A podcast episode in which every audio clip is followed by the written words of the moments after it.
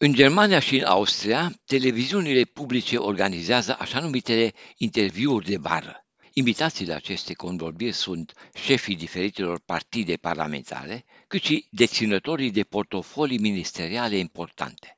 În acest context a izbucnit în aceste zile o controversă legată de invitații la aceste interviuri.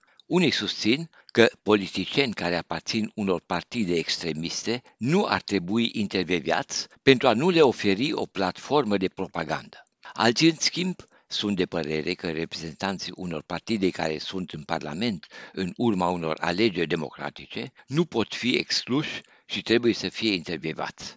Controversa a izbucnit în Germania după ce Björn Höcke, liderul grupului parlamentar al Partidului Naționalist Autoritar Alternativa pentru Germania AFD din landul răsăritan Turingia, a fost intervievat de postul de televiziune MDR.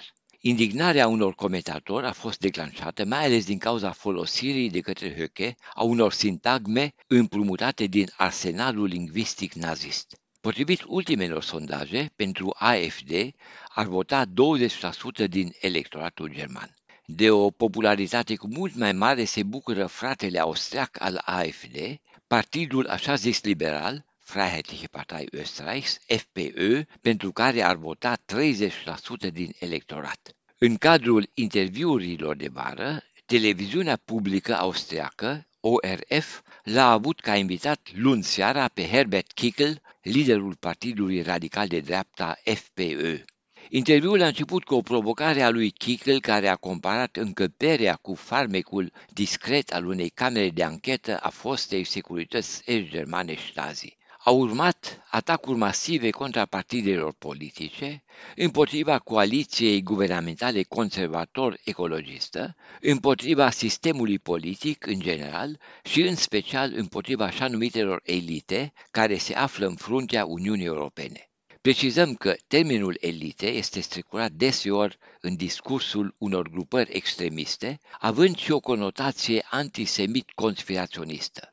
În discursul organizațiilor extremiste, aluzia la elite sugerează existența unui grup secret care aspiră la cucerirea puterii globale și care urmărește desfințarea națiunilor și statelor naționale. Una dintre aceste grupe extremiste este mișcarea identitară din Austria. În interviul citat, Herbert Kickl nu și-a ascuns simpatiile pentru identitari, calificându-i ca un simplu NGO de dreapta.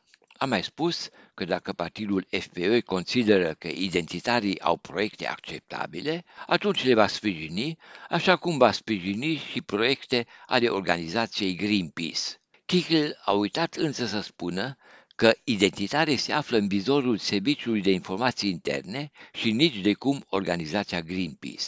Pornind de la faptul că FPÖ se află pe primul loc în sondaje și are toate șansele să obțină anul viitor cele mai multe voturi la alegerile generale, Kickl a spus că vrea să preia șefia guvernului și să devină Volkskanzlerul țării. Folosind termenul Volkskanzler, în traducere cancelar popular sau al poporului, Kickl și-a dezvoluit involuntar rădăcinile politice. Se știe că presa nazistă l-a adulat pe Hitler cu acest cuvânt compus, descriindu-l ca o personalitate providențială care întruchipează calitățile unui Volkskanzler. Herbert Kickl însă nu va avea majoritatea absolută și va trebui să-și caute partener într-o viitoare coaliție. Mai toate partidele parlamentare au respins o alianță cu FPÖ, inclusiv Partidul Conservator al actualului cancelar Nehammer. De la Berlin pentru Radio Europa Liberă, William Totoc.